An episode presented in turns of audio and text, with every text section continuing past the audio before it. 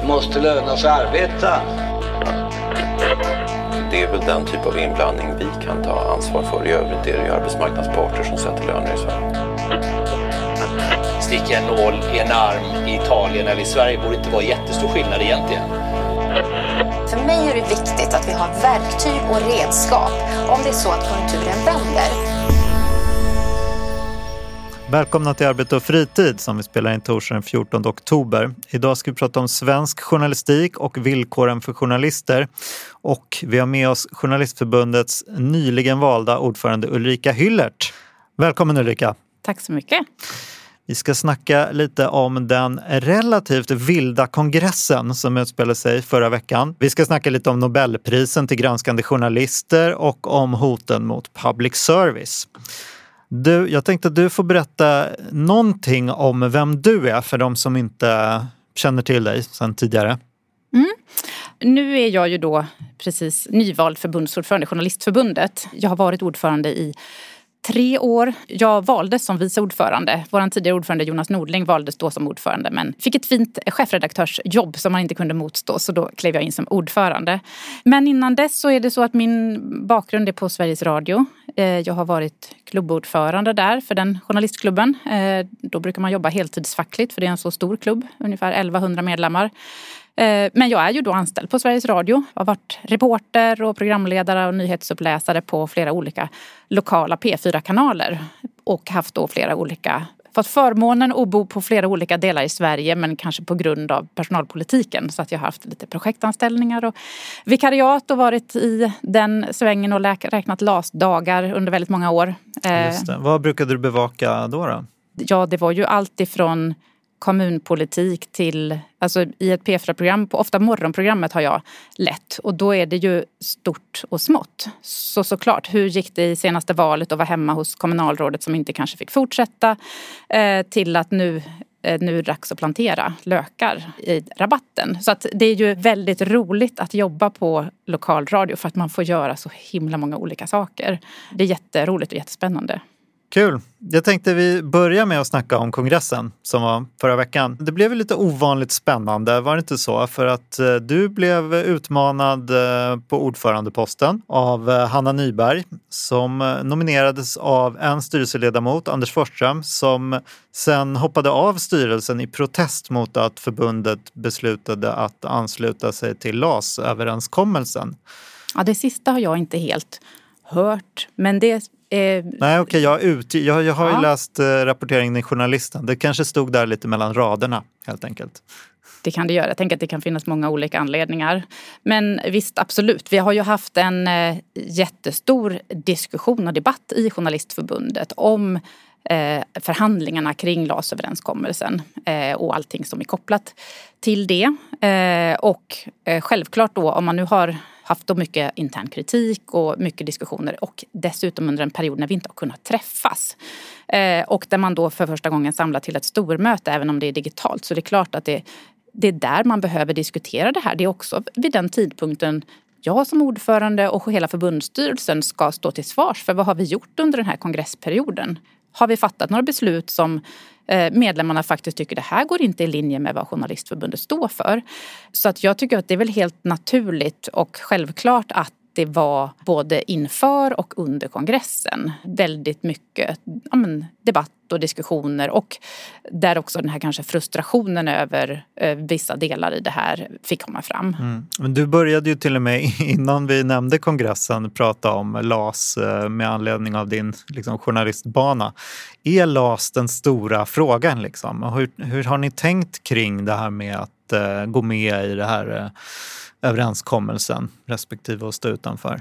Ja, jag har då vissa Eh, och det sa jag också på kongressen, för en del har ju varit så här, men vi borde ställt oss utanför. Då, vi hade kunnat säga nej, då hade resultatet blivit något annat. Och jag har försökt förklara att man har ju ofta vissa olika val i en förhandling. Och då måste man ju göra en analys av vilka vägar är framkomliga? Vilka konsekvenser kan de här olika vägarna få? Och då måste man ju alltid såklart som facklig företrädare ha med sig vad är medlemmarnas bästa i det här? Vad kan jag riskera om jag väljer en väg som är väldigt osäker?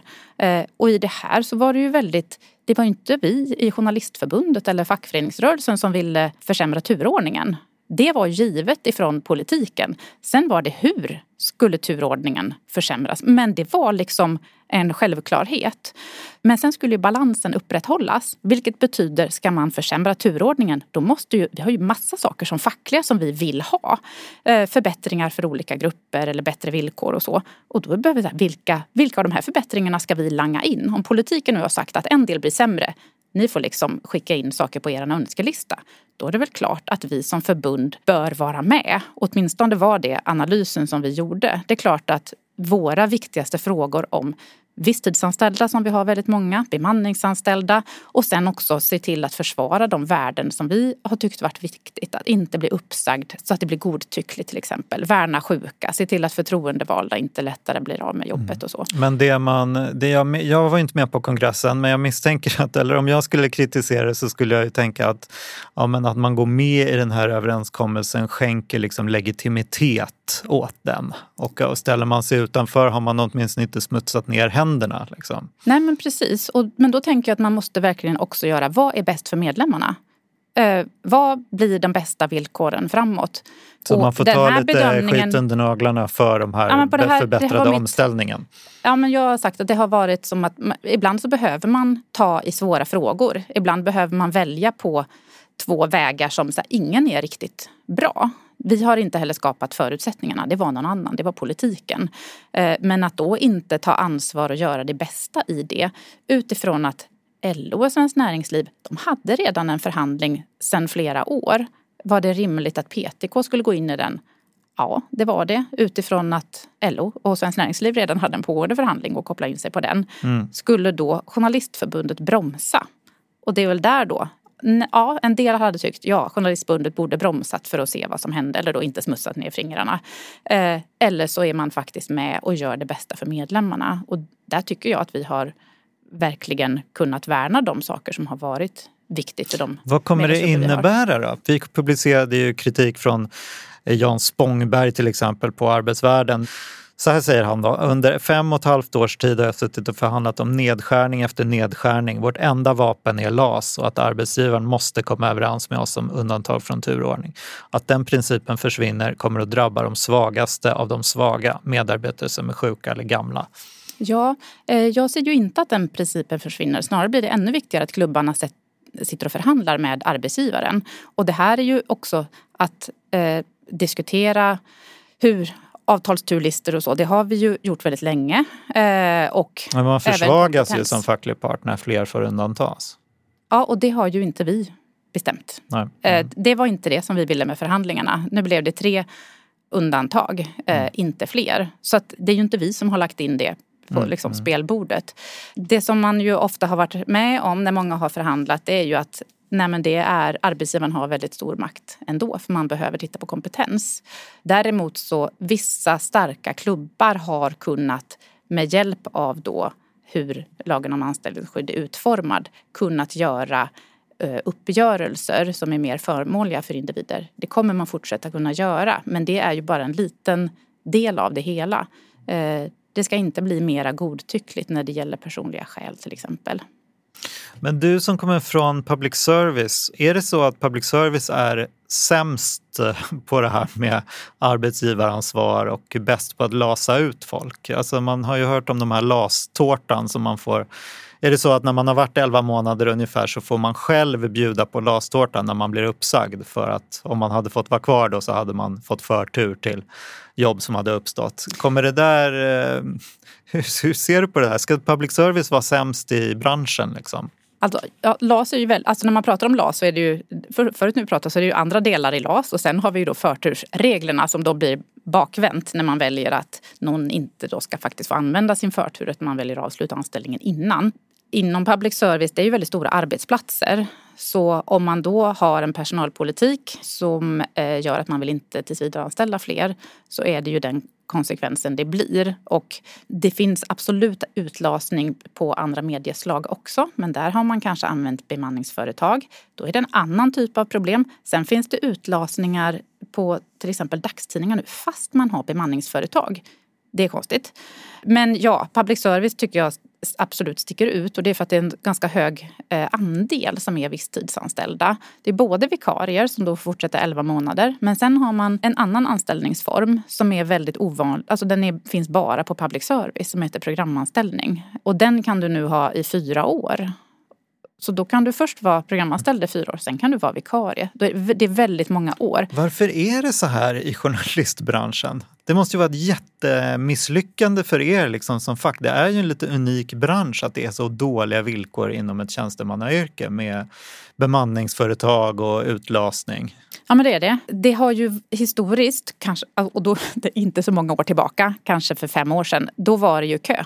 Alltså det fanns, om en eh, arbetsgivare skulle tillsätta ett sommarvikariat så är det så här, ah, nej, men jag har ändå 200 andra som står här i kö så köp villkoren eller så kan du ju du göra någonting annat. Och det är ju ett roligt yrke. Det är liksom en attraktiv bransch att vara i.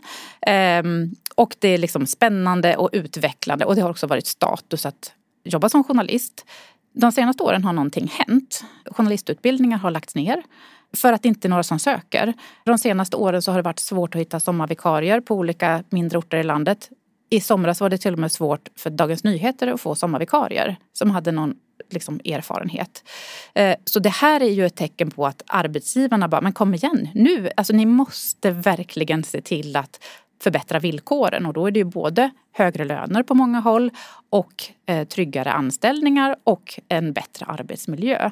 Så att det har ju alltid varit tufft att få en tillsvidareanställning i branschen. Men då har det också varit att det har varit status att vara journalist. Men jag tror att i och med de liksom, tio senaste årens nedskärningar så har man liksom inte tänkt att det finns något hopp och att man som ny student konkurrerar med alla uppsagda journalister. Vilket det ju inte är. Journalister som har blivit uppsagda, antingen så blir man frilans och faktiskt lyckas hitta, hitta en ny väg.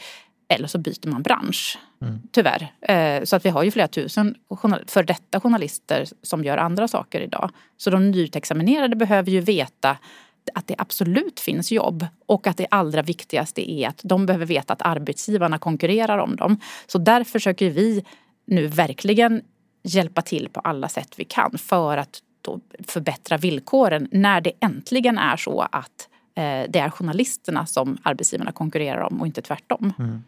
Ja, så det är utbud och efterfrågan helt enkelt som har lett till de här ja, dåliga men, villkoren. Men det har inte hängt med i då att arbetsgivarna att har förstått mm. att så här, ja, men ska du ha en journalist som också har eh, erfarenhet och klarar av yrket på en mindre ort så måste du betala eller också se till att själva jobbet är eh, utvecklande på olika sätt. Du mm. kan liksom inte ha, det, det är slit, journalister är ingen slit och slängvara. Så längre. du ser att det vänder då? Det måste göra det. Mm. Det finns liksom ingenting som säger att det inte skulle göra det nu. Eh, jag kan inte se varför en arbetsgivare inte måste förbättra villkoren.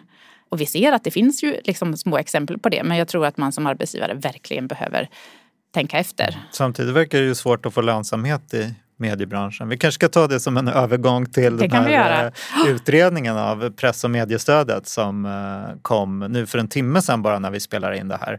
Ja. Jag hade de presskonferens och Mats Svegfors ska nu utreda ett nytt press och mediestöd. Det är något som du eh, är sugen på att se resultatet ja, men det, av? Ja, men och det här att utreda mediestödet har ju vi velat väldigt, väldigt länge. Men det har inte riktigt funnits eh, förutsättningar för det utifrån vad vill branschen helt enkelt. Eh, men det här har ju också varit då internt i branschen diskuterats under senaste året. Kanske lite mer intensivt. I våras kom då Tidningsutgivarna som samlar eh, större delen av dagspressen och lite till. Eh, där de verkligen hade samlat ihop sig. För det har ju varit svårt. För så som stödet är utformat idag så har man anpassat sig efter det och skulle man ändra på det så är det klart att ändrar man något så är det några som får mindre och några som får mer. Och det kan handla om en lokal dagstidning som kanske går under på grund av att man, liksom, det är så små marginaler. Mm. Så att det är ju, alla är överens om att mediestödet som det ser ut idag är extremt gammaldags och bygger på att det finns alltid två lokala tidningar på en ort och de är av olika politisk färg och så vidare. Och så ser det inte ut idag. Vad är det eh, som behövs då? Det som vi tycker i Journalistförbundet är ju att man behöver koppla stödet tydligt till redaktionell verksamhet så att det är just journalistiken som man satsar på. Att inte stöden går till var det nu hamnar någonstans utan att det verkligen är riktat det. Så anställer du fler journalister eller det blir fler journalister som arbetar även om det skulle vara kostnader för frilans så är det det som stödet ska bygga på och att du också bara ska få stöd om du behöver. Och det här räknar med att de här utredarna eh, gör detaljerade utredningar kring exakt hur det här ska funka. För det är ju inte jättelätt. Just det, det sista låter ju väldigt svårt. Ja, men det, det tänker jag. De, kommer de ha, liksom. de, de har, nu kommer de ha betalt för att sitta och tänka på det här på heltid och mm. utreda det här och ta in experter och prata med alla oss då, i branschen som faktiskt har koll på hur det är. Mm. Ja, spännande att se, följa den där. Ja, men det som är med finansieringen, mediestödet bär ju inte upp hela mediebranschen. Det som har varit är ju att de flesta medier är ju finansierade via annonser och det har blivit svårare för eh, tidningar att leva på annonsintäkter och behöver växla till prenumerationsintäkter. Och där så kan man, har det svårt att ta lika mycket betalt. Så det är det som har gjort att hela branschen också inte har haft man råd att ha journalister anställda i samma utsträckning. Och det där hänger väl ihop med sociala medier och Google? Och ja, absolut, det är mer effektivt för någon som vill... går någon ja, annanstans. Någon, det är mer effektivt att annonsera någon annanstans. Mm. Du, eh, jag tänkte vi skulle prata lite om eh, hoten mot eh, public service. Det var ju något som var uppe på kongressen också. Jag förstod av rapporteringen i Journalisten att eh, kongressens musikaliska höjdpunkt var när eh, förbundsstyrelseledamot Anders Forsström eh, spelade upp den public service-kritiske KD-politikern Roland Utbults kristna hitlåt Då ska glädjen bryta fram.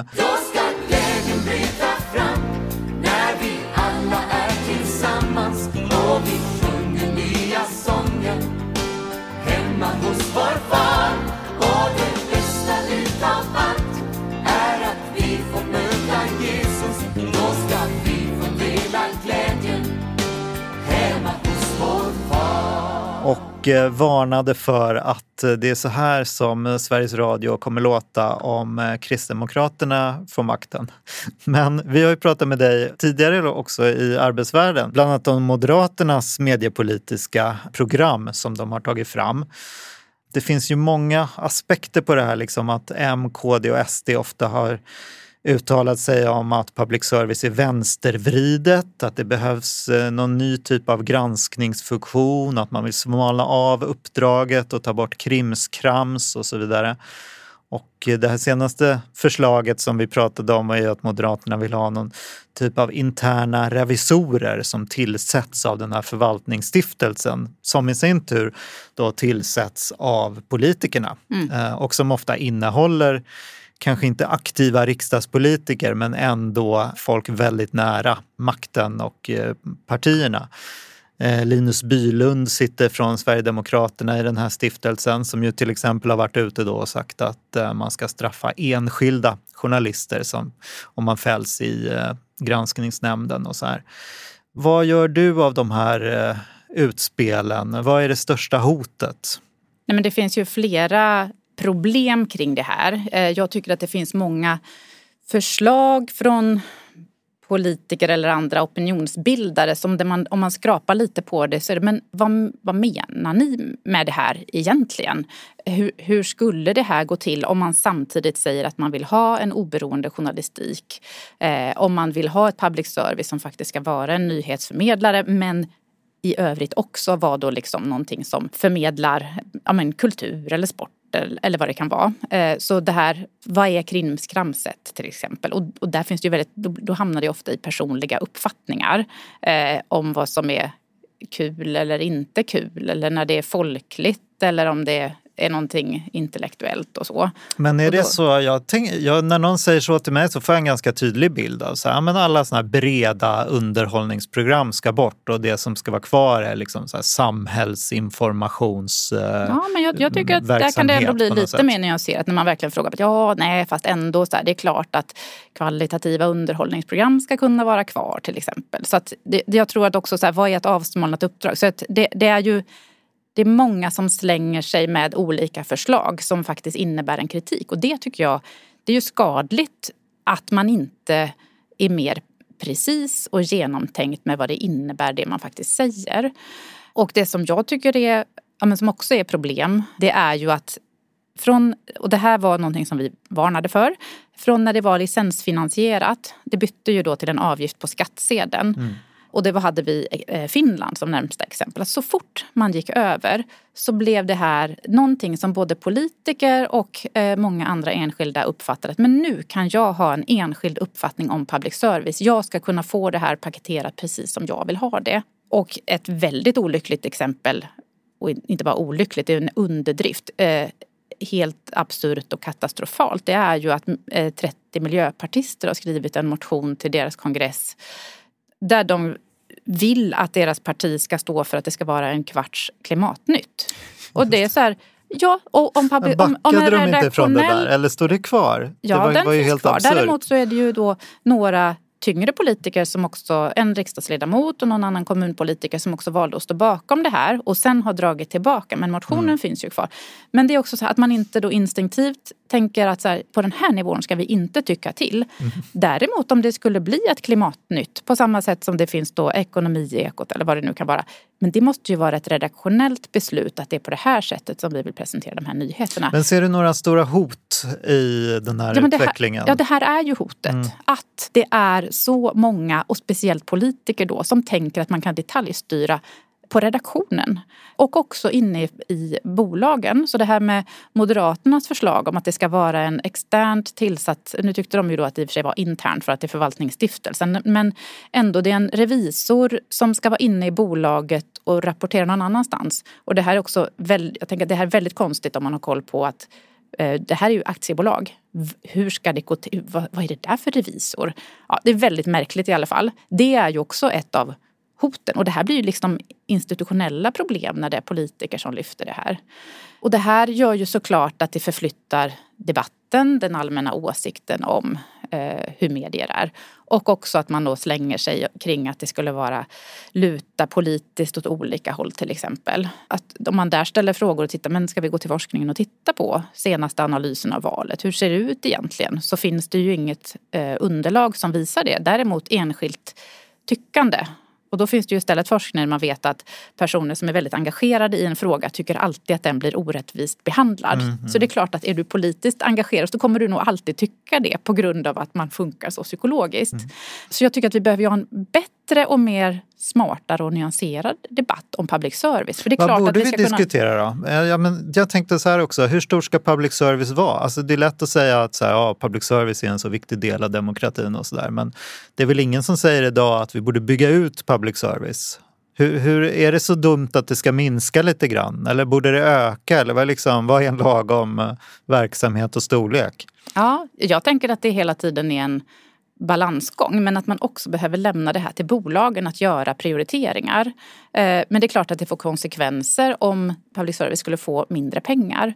Jag tycker att det skulle vara fantastiskt om det kunde vara ännu mer lokal bevakning. Det finns ju jättemånga kommuner där det inte finns någon vare sig radio eller tv-journalist och kommuner där det tack och lov kanske finns någon tidningsjournalist. Där det, är liksom, det nätet är mer finmaskigt. Men det finns ju kommuner där inte ens finns det. Och då är det klart, ja, ska vi öka mediestödet till det som är vita fläckar? Men är det också så att public service ska... Ja, men jag tycker att de, public service måste få göra sina egna prioriteringar och inte styras i att ni ska vara på något visst ställe. Mm. Eh, men där sker det ju en utveckling. Nästa sändningstillstånd, det är inte dags för det förrän 2026. Så det är ganska många år kvar och det kommer ju utredas eh, på längden och bredden precis som det brukar göra. Men det är ju inte så att det är brist på journalister. liksom. Mm. Eller nej, jag sa fel. Det är ju inte för många journalister i Sverige idag. Nej. Eh, det skulle behövas fler oavsett om det är på public service eller inom dagspressen. Ja, så ditt budskap är egentligen eh, låt eh, bolagen eh, göra redaktionella bedömningar och politiker håller så långt ifrån ni bara kan. Men politikerna ska göra sitt bästa för att se till att ha alltså mer än en armlängds avstånd och också då värna oberoendet. Och där finns det ju liksom politiska saker att göra. Du kan till exempel se till att de som sitter då i förvaltningsstiftelsen som är ju då liksom koncernledningen för de här tre bolagen har en än, ännu längre steg från politiken. Eh, det som heter förhandsprövning tycker vi skulle bort men eh, om det nu måste vara kvar så om man ska ja, överklaga det, det Ja, det är om man har en ny tjänst som ett public service-bolag, då ska själva bolaget anmäla det till förhandsprövning för att se till att det då inte konkurrerar för mycket med andra aktörer. Och det här är en del som vill då att det ska utökas. Men det här tycker vi då att det här inskränker ju oberoendet. Men det är att om man överklagar det, eh, då hamnar det hos regeringen. Eh, vilket ju är jättemärkligt. Det borde ju i så fall vara en fristående instans. Så att politikerna kan ju göra andra saker som värnar oberoendet istället. Mm. Istället för att jobba tvärtom. Du, ehm, En jobbig värld, det är ju vår specialredaktion på Arbetsvärlden. Det brukar vara lite eh, lättsammare nyheter, men jag tänkte att vi brukar försöka lägga dem i slutet av programmet. Men nu tänkte jag att vi flyttar fram dem lite, så vi kör den nu.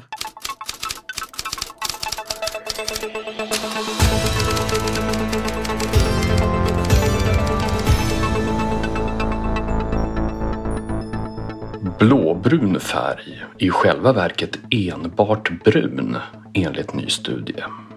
Om man blandar färgerna blått och brunt blir resultatet att den blå färgen uppgår i den bruna och allt blir brunt. Det framgår av en forskningsstudie i färglära vid Kungliga Konsthögskolan i Stockholm.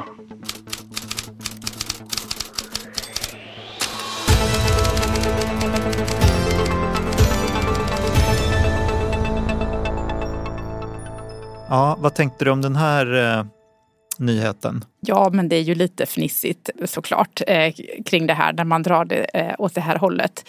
Det säger ju också någonting om debatten att var, var, är, var är sakfrågorna?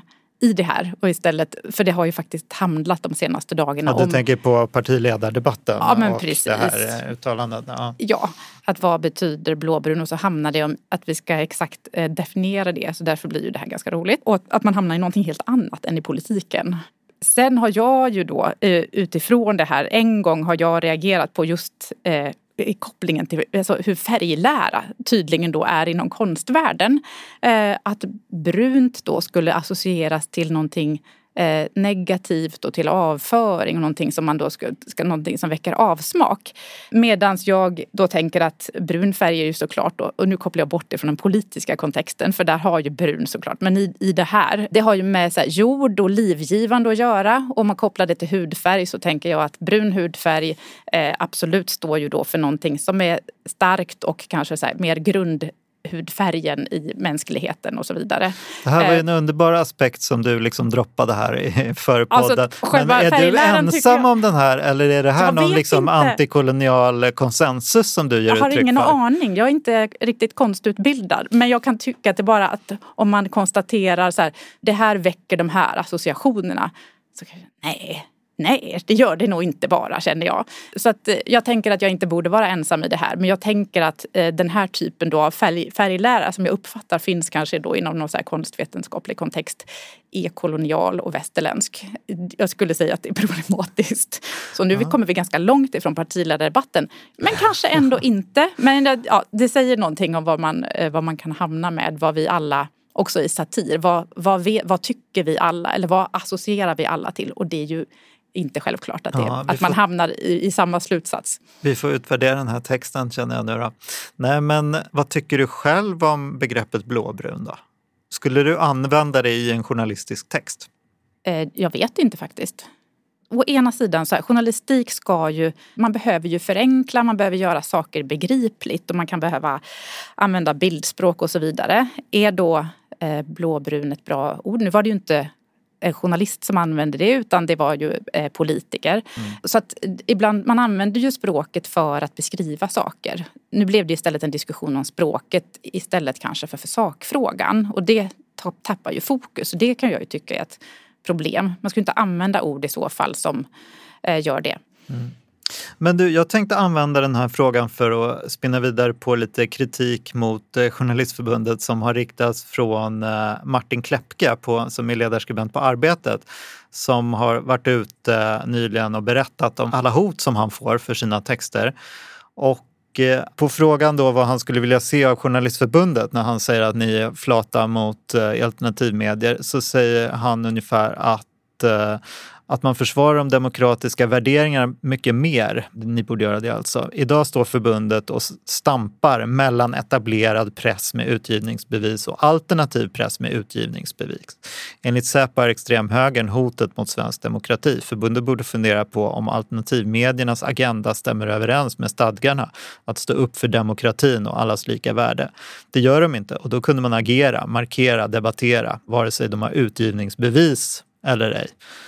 Eh, och då frågar ju journalisten, ja, eh, ska man utesluta de journalisterna? Ja, det finns inte ens en debatt om det här. Man bör åtminstone ta den och eh, se vad den leder till. Vad säger du om den här kritiken? Behandlar ni alternativmedier på samma sätt som andra medier för att de har utgivningsbevis? Nej men alltså det här, jag tycker att den frågan kring om hot och hat. Det är ju en fråga som vi i Journalistförbundet lägger jättemycket resurser på. Vi är ute och pratar, vi är med i väldigt många olika sammanhang kring det. Vi ser till att utbilda både våra medlemmar och chefer. Hur ska man hantera det här? Eh, vi gör också enkäter ihop som handlar då om så här, hur är journalister utsatta? För att överhuvudtaget få siffror på det eftersom att det inte eh, journalister har speciellt högt förtroende för polis och rättsväsende. Att bli, man blir tagen på allvar om man blir hotad. Eh, så att vi gör ju väldigt mycket kring det och då är det väldigt tydligt att vi, när vi delar ju helt bild. Eh, de allra flesta hoten eh, och trakasserierna kommer ifrån högerextrema eh, eller genereras på då eh, delar av det som så kallade alternativmedier. Eh, ja, för det händer att de lägger ut eh, adress till journalister som absolut. har... Absolut, det finns oerhört ja, många problematiska publiceringar som görs på eh, vissa nätsajter. Kartläggningar av jättemånga journalister där man... Eh, ja, men det är absolut trakasserier och som också då drar igång eh, den här svansen som då genererar hot och hat. Så att här är ju vi Eh, vi delar ju helt klart problembild. Eh, och det här är ju också någonting då som bekräftas av var, var kommer hot och hat ifrån? Så att det här är ju någonting som vi jobbar jättemycket med. Men hur behandlar ni de här sajterna då? Ser ni dem som liksom legitima medier? För mycket går ju ut på att hetsa mot invandrare på de här sajterna. Även om man gör det på ett eh, journalistiskt vis. Liksom. Men syftet är ju, ja, Martin Klepke är ju inne på att eh, han är inne på kristallnatten och att det också började med att alternativmedier tryckte ut olika rykten om olika övergrepp och brott som judar hade begått och eh, sen så ledde den gången ledde det till kristallnatten. Alltså att det är ju den verksamheten som de här tidningarna bedriver. Hur, hur, mm. ska, hur ser Nej, ni alltså, på dem? Det som, ja, men vi tycker att man ska vara med i det medieetiska systemet. Till exempel ta, göra ansvarsfulla publiceringar. Är det någon som tycker att man inte gör det? Nej, men anmäl det till medieombudsmannen till exempel. Eh, vi har ju eh, våra yrkesetiska regler. Hur ska du uppträda som journalist? Vilket etiskt förhållningssätt ska du ha som journalist när du intervjuar olika personer i ditt arbete? Så det är ju någonting som vi arbetar med kontinuerligt hela tiden. Och vi har ju då dessutom en nämnd dit du, om du har till exempel blivit intervjuad eller eh, varit i kontakt med en journalist och tycker att den här har faktiskt uppträtt väldigt problematiskt och inte trovärdigt som journalist, då kan du anmäla den journalisten till vår yrkesetiska nämnd så utreder vi det. Eh, så att jag menar, vi har ju också ett system för att se till att man ska ta ansvar både som medie. Så vi är ju väldigt engagerade i medieetiska systemet och också då i våra yrkesetiska regler. Eh, så att det går ju inte heller att göra någon... Jag har inte uppfattat att vår uppgift som fackförbund är att göra listor på olika medier vilka som skulle vara godkända eller inte och vad det nu betyder. Är det någon som tar etiskt ansvar? Gör man det i vissa delar eller inte? Eh, så hellre tycker jag att eh, det är viktigare att jobba med det som vi kan göra. Med hur hanterar man hot och hat? Hur ser vi till att både polis och eh, rättsväsende får bättre verktyg för att kunna arbeta mot det här? Hur ser vi till att journalister som blir utsatta för hot faktiskt får personskydd av polisen? Det är jättesvårt. Idag får ju Idag. många av de här sajterna pressstöd till exempel. Um, ska, det vara, ska det fortsätta så? Ja, och för det här är ju då en fråga. Vi står ju också för en vidsträckt yttrandefrihet och pressfrihet. Och min inställning är att man behöver bekämpa både främlingsfientlighet och högerextremism eh, och så vidare på väldigt många olika sätt. Men inte genom att man inskränker pressfriheten. Det är där eh, någonstans vi hamnar. Jag tänker att man inte heller kan klumpa ihop all, det är också, vilka medier menar man? Det kommer nya, det förändras över tid. Så att vi har ju ett problem såklart om det är högerextrema propagandasajter som klär sitt innehåll som journalistik. Eh, och är det inte det det handlar om då? Jo, det är det absolut i vissa fall. Mm. Um, och då är det frågan om hur kommer man till rätta med det? Uh, och det tror jag man behöver arbeta med tillsammans i hela samhället på många olika sätt. Men är det inte ert jobb då? Alltså, att vara fackförbundet, som... journalistförbundet är ansvarig för all högerextrem Nej, propaganda men i samhället. Det som han är inne på, att man borde diskutera vem som kan vara med i journalistförbundet. Ja, men det gör ju vi såklart i Journalistförbundet och alla är ju välkomna att diskutera. Eh, så självklart. Vi har ju också i våra regler att du kan bli utesluten om du kränker kårens anseende eller om du bryter mot de yrkesetiska reglerna. Eh, sen har det ofta inte varit någon fråga där det har dragits till sin spets. Mm. Men det är klart att det förs eh, de diskussionerna. Eh, nu har inte jag pratat med Martin Klepko om de här sakerna, så vad är det exakt han menar? Eh, det tror jag att det skulle vara bra om vi gjorde. För jag tycker att vi har ett väldigt omfattande arbete just för att stärka demokratin. Både i Sverige och i andra länder. Vi skulle haft med Martin helt enkelt. Det kunde vi haft. Det blir en, ni får ja. göra en podd så småningom. Ja. Vi kan ju fortsätta på det och prata om något uh, lite roligare, nämligen eh, de här uh, fredsnobelprisen som ju gick till två undersökande journalister i år. Maria Ressa som är filippinsk journalist som har granskat uh, de här hårda takterna från Duterte som har många som har uh, strukit med i uh, drogkriget. Och hon har väl även granskat Eh, eh, sociala medier och hur de används av eh, politiker för att manipulera samtalet. Och sen så Dmitrij Muratov på eh, jag vågar inte uttala, jag tänkte att jag skulle tala, eh, liksom kolla upp inför den här podden hur Novaya Gazeta uttalas. Så att nu kommer alla ryskspråkiga gå i taket, men så sa jag.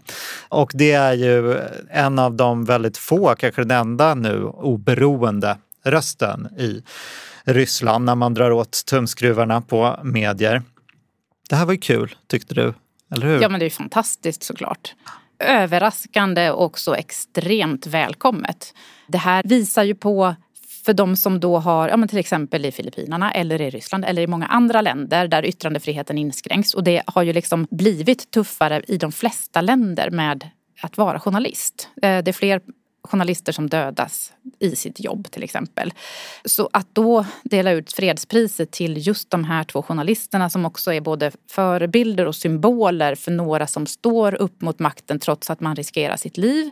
Båda har ju kollegor som har blivit dödade på grund av sitt jobb. Så det gör ju att man kan sätta mer tryck i frågan, att det kommer upp en diskussion, att det är lättare att också eh, arbeta för de som ja, men arbetar med den här typen av frågor. För man, det blir en, eh, ett erkännande eh, av de här problemen och att de faktiskt är på riktigt. Det är, det är liksom inte okej för en regim att eh, försöka tysta journalister. Vad är anledningen till att det har blivit eh, sämre? Alltså, den här föreningen eh, Reportrar utan gränser, de driver ju den här eh, indexet i världen och det verkar ju vara problem på många håll, särskilt i Europa, eller inte särskilt i Europa, men det verkar ha skett försämringar i Europa. Liksom. De talar om Ungern och Polen och Bulgarien och olika sätt att eh, ja, påverka både public service och att styra andra medier med annonser och så vidare, med lojala medier. Och i både Slovakien och Malta så har journalister mördats. Hur ska man se på den där utvecklingen? Kan den hända i Sverige? Eh, jag tror att man ska vara vaksam och tänka att det absolut kan hända i alla länder beroende på det här. Sen så är det ju så att många demokratier är ju väldigt unga i Europa. Det har inte varit demokrati under så hemskt många decennier. Eh, det var ju diktaturer i väldigt många länder i Europa fram till liksom 80-talet. Och det är klart att har man en demokrati som är så ung så är den ju mer skör. Och då är det ju mycket lättare att eh, det är någon som eh, tar över och som förflyttar hur landet styrs mot ett mer auktoritärt styre. Jag tror ju att då i Sverige, hur vår demokrati är konstruerad, så skulle det ta längre tid. Men ingen är ju skyddad. Man måste ju kämpa hela tiden för att upprätthålla demokratiska strukturer och ett öppet samhälle på olika sätt. Och exakt vad det skulle bero på utvecklingen i hela världen, eh, det tänker jag är en väldigt stor fråga. Och eh, hade jag ett kort och rappt och bra svar så tänker jag att då, hade jag, då, då kanske jag hade varit någon annanstans. Jag vet inte. Du, den här journalisten som dödades på Malta, mm. eh, Daphne Galizia, hon hade ju såna här eh, personliga stämningar hängande över sig som också nu svenska journalister har drabbats av eh, mm. på realtid. Det är svenska ekonomijournalister som har stämts av en svensk affärsman i London som tycker att hans bolag har lidit skada då av deras rapportering. Eh, det här är något som man är väldigt ovan vid i Sverige. Det är väl första gången det händer att då journalister som privatpersoner kan bli eh, ansvariga på, för väldigt stora belopp. Hur eh, ska man hantera det där?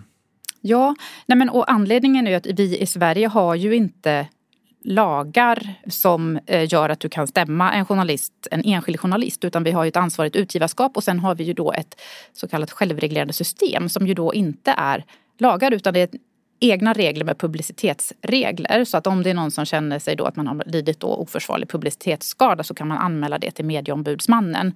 Och det är ju för då att verkligen värna yttrandefriheten och pressfriheten. Att det inte är politikerna som ska hålla på med lagar, det ska eh, mediebranschen göra själva för att ha avstånd. Men så här ser det ju inte ut då i alla länder att man har det här och man kan ha lagar där det då är lättare att stämma journalister. Och då är det också så att anledningen till att det är stämt i London och med den typen av lagar det är då, då går det att åtala.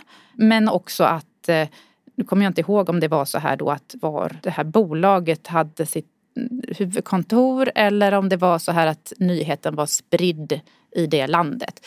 Ja, det finns i alla fall omständigheter där man kan då råka ut som svensk journalist beroende på hur nyheten sprids eller beroende på vem det är man granskar. Men problemet är ju samma oavsett. Och det finns då ett ord för det här som heter SLAP. Strategic Lawsuit Against Public Participation. Och det är ju då att en, en metod för att begränsa yttrandefriheten eller för att tysta någon som faktiskt då granskar. Eh, och det här används ju då av både rika affärsmän, företag, politiker eh, som inte vill att en journalist ska granska. Så hittar man antingen att det är något eh, förtal eller att det skulle vara intrång i upphovsrätten. Någonting juridiskt som man då kan anmäla den här journalisten för. Och är du på en redaktion som inte har resurser eller att du är frilans eh, då är det ju inte värt det här för det kan bli väldigt dyrt.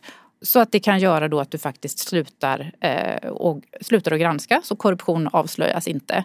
Och det här är ju ett jättestort och allvarligt problem. Så vi har om det var kanske ett år sedan eller ett och ett halvt år sedan, att vi har gått tillsammans med väldigt många andra organisationer för att kräva på EU-nivå att så här, verkligen se till att det här ska inte kunna drabba journalister. Journalistiken måste fredas ifrån den här typen då av attacker.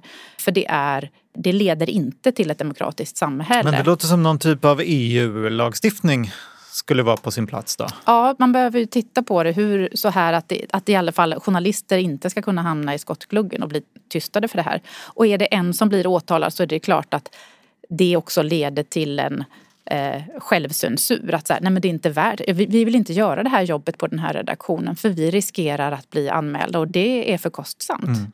Men kan ni göra något på Journalistförbundet i väntan på lagstiftning? Alltså finns det något supportsystem för... Ja, det låter ju som att det här talar för att bara de riktigt tunga redaktionerna med lite muskler eh, kan ta sig an de här eh, liksom, granskande uppdragen och realtid kanske inte är en av dem med jättemuskler. Liksom. Finns det något, eh, kan Journalistförbundet gå in på något sätt och stötta så att alla vågar bedriva granskande journalistik?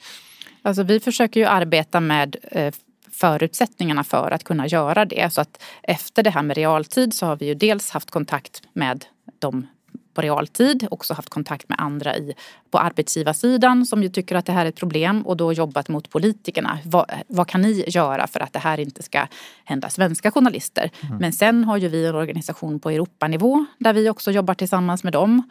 Och det finns ju många andra då organisationer i både Europa och, och världen som man kan jobba tillsammans med. Och är det en enskild frilans som behöver hjälp så får man ju såklart vända sig till oss och så får vi titta på vad, är det, vad handlar det om. Eller om man då har en arbetsgivare eller uppdragsgivare som tar ansvar i det. Ehm, men sen, sen så det finns ju tendenser, även om du i Sverige har ett själv, självreglerande system, att personer som känner sig ehm, att man har blivit eh, namngiven felaktigt eller, eller att det är ett företag eller så. Eh, att det är på väg att man använder mer advokater, mer juridik i det systemet som vi har idag. Och det kan göra att det blir att det blir mer fyrkantigt och stelbent och mer juridifierat än just medieetiskt. De etiska frågorna som har varit bra hittills i alla fall. Bra. Det pågår ju nu också en utredning där man vill förbjuda Lexbase och andra typer av databaser som samlar in, ja, i det här fallet då, uppgifter om eh, brottslighet eh, och namnger eh, de som är dömda då för olika brott.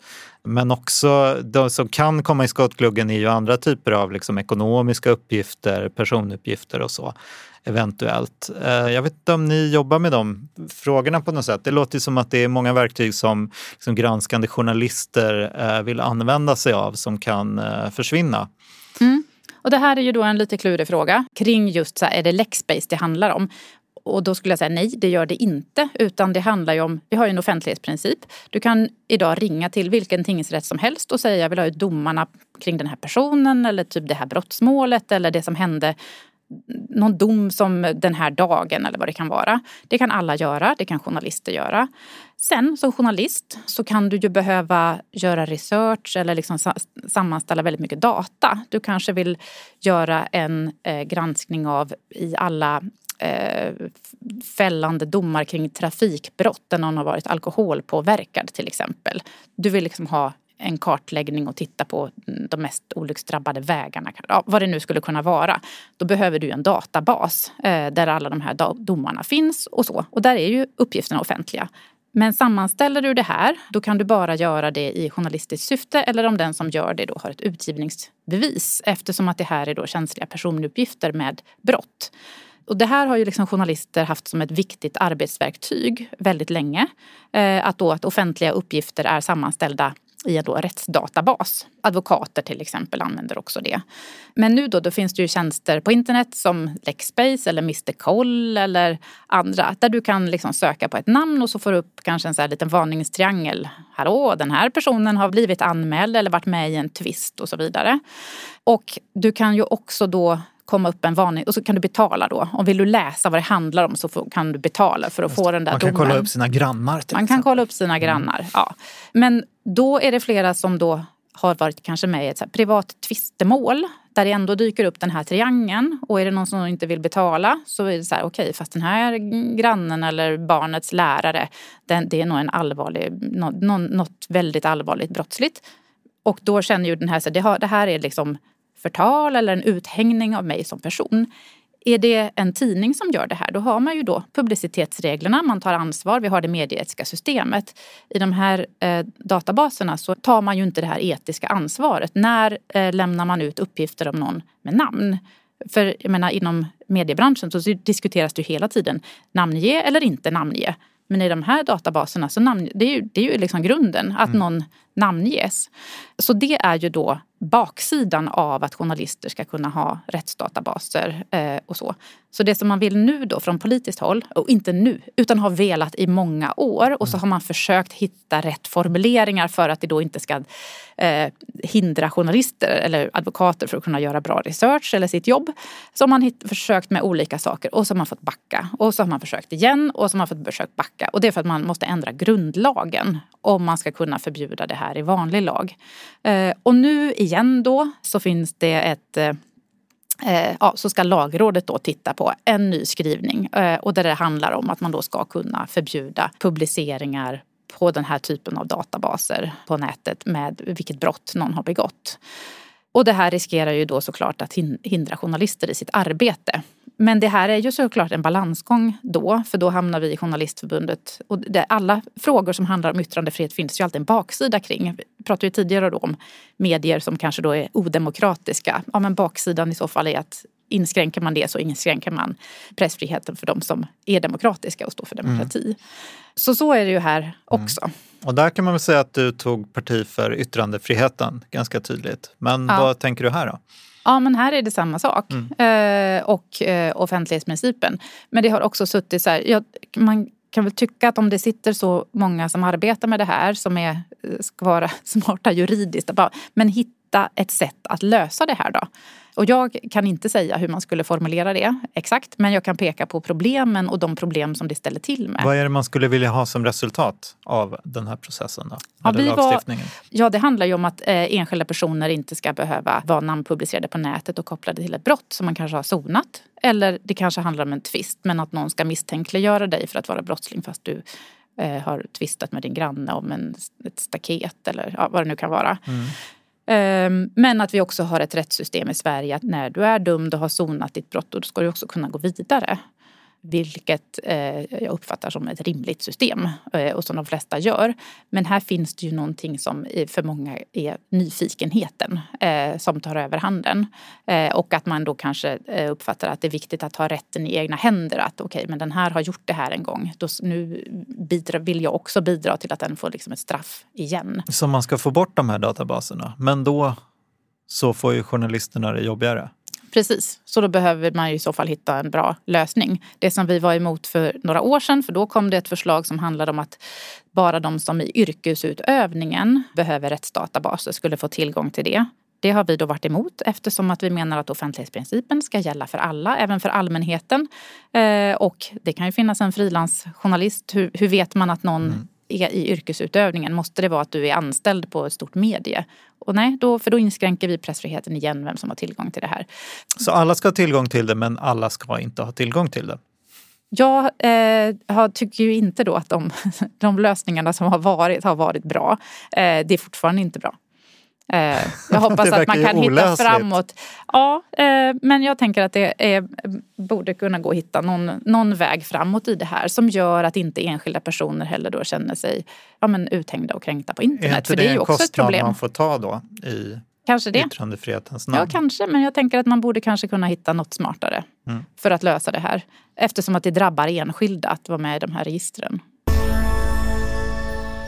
Är det något som du tycker vi borde ha pratat om som vi inte har pratat om? Det är en sån här journalistfråga man brukar ställa ibland till sina intervjuoffer. Ja. ja, det är om vi ska prata om sexuella trakasserier då, när vi ändå är inne på olika tunga frågor. Mm, kör! Ja. Nej, men nu har det snart då gått fyra år sedan metoo. Mm. Eh, och eh, i mediebranschen så var ju det blev en väldigt stor fråga. Det fanns olika stora profiler som både anklagades för sexuella trakasserier som också fick sluta och det var väldigt mycket rubriker. Sen dess så tycker jag att den här frågan har svalnat alldeles för mycket. Det, jag tror att det finns en generell uppfattning i samhället och i mediebranschen att jo men det här har vi ju ändå jobbat med nu så nu är det nog, det förekommer nog inte så mycket. Men jag är ju helt övertygad om att bland människor så förekommer det olika typer av problem det uppstår sexuella trakasserier. Tror man att man inte har några så är det för att man inte har upptäckt dem än. Det, det pågår. Det som har hänt är ju att det finns väldigt mycket fler policyer, det finns visselblåsarkanaler och så vidare. Men det betyder inte att det är borta. Och den största riskfaktorn när det gäller sexuella trakasserier tycker jag inte någon arbetsgivare har tagit på allvar. Och det är ju att det är otrygga anställningar som är en stor riskfaktor för att man inte heller får reda på det här och att man blir utsatt och inte kan säga ifrån. Och att det då är unga kvinnor med otrygga anställningar. Men det här är ju fortfarande någonting som jag inte ser att någon har liksom velat förändra på grund av det här. Um, och vi hade en av våra studentambassadörer som precis i våras, då, nu kopplar jag till början av samtalet, varför vill man inte bli journalist?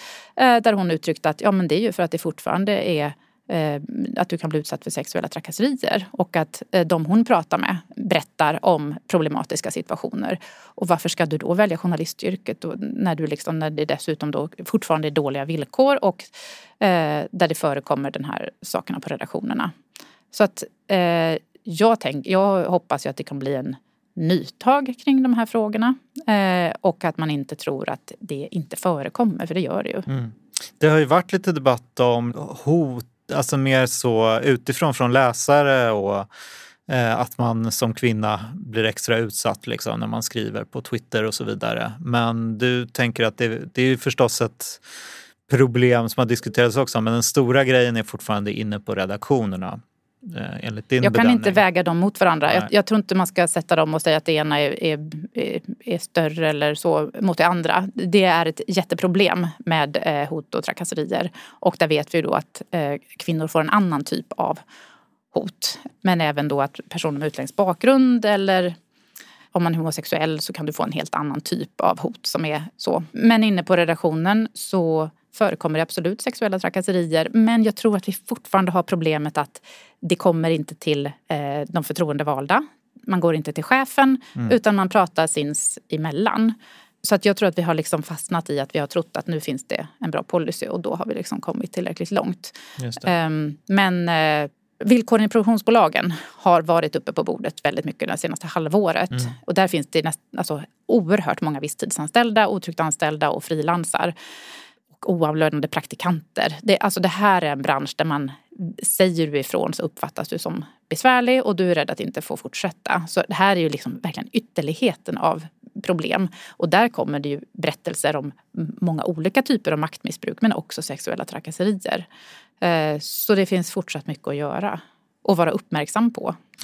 Nu får jag ju tillfälle att eh, plugga lite för vår eh, nya SIFO-undersökning i arbetsvärlden som undersöker, ja, kanske inte så mycket med just journalister att göra, men eh, det handlar om tjänstemän lite mer brett. Och där vi kollade på hur man har utsatts för sexuella trakasserier under pandemin. Det är väl nä- nästan 97 procent uppgav att de har jobbat mer hemifrån i alla fall och hur det har slagit liksom, om det har tagit in, vi var intresserade av var ju om det har tagit in liksom digitala sexuella trakasserier mer i arbetslivet. Och det visar sig, det är ju ganska låga siffror på de som har blivit sexuellt trakasserade. Det är 6 procent som svarar att de har upplevt någon typ av sexuella trakasserier. Men av dem så är det ändå hälften som har varit eh, digitala av de trakasserierna. Tyckte vi var lite eh, intressant. Absolut, det är en, helt, en ny eh, ingång i det digitala, arbetsmiljön digitalt. Men jag tänker att det kommer ju också fortsätta vara, för vissa grupper kommer ju fortsätta arbeta med på distans och digitalt. Så den här arbetsmiljöfrågan är ju inte utforskad, tänker jag. Så det blir intressant att se vad, vad det kan ta vägen framåt. Ja. Yes, ja, men eh, då har vi klarat av ännu ett avsnitt i denna podd som ju heter Arbete och fritid och som man kan tagga på Twitter och som man kan skriva på. Ibland så lägger vi upp små uppdateringar på Arbetsvärldens Facebook inför olika program. Men eh, vill man höra av sig så tycker jag att man gör det till Arbetsvärlden på mail eller på Facebook eller på Twitter. Och så säger man så här, jag skulle tycka att ni borde prata om det här ämnet eller bjuda in den här gästen som jag är intresserad av just nu. Så gör det hörni, om ni vill styra oss om vad vi ska ta upp i programmet. Stort tack Ulrika Hyllert för att du var med och snackade. Tack så mycket. Och eh, tack också till Anders Ljung som klipper podden. Och eh, vi är tillbaka igen om två veckor, sisådär. Ha det bra tills dess.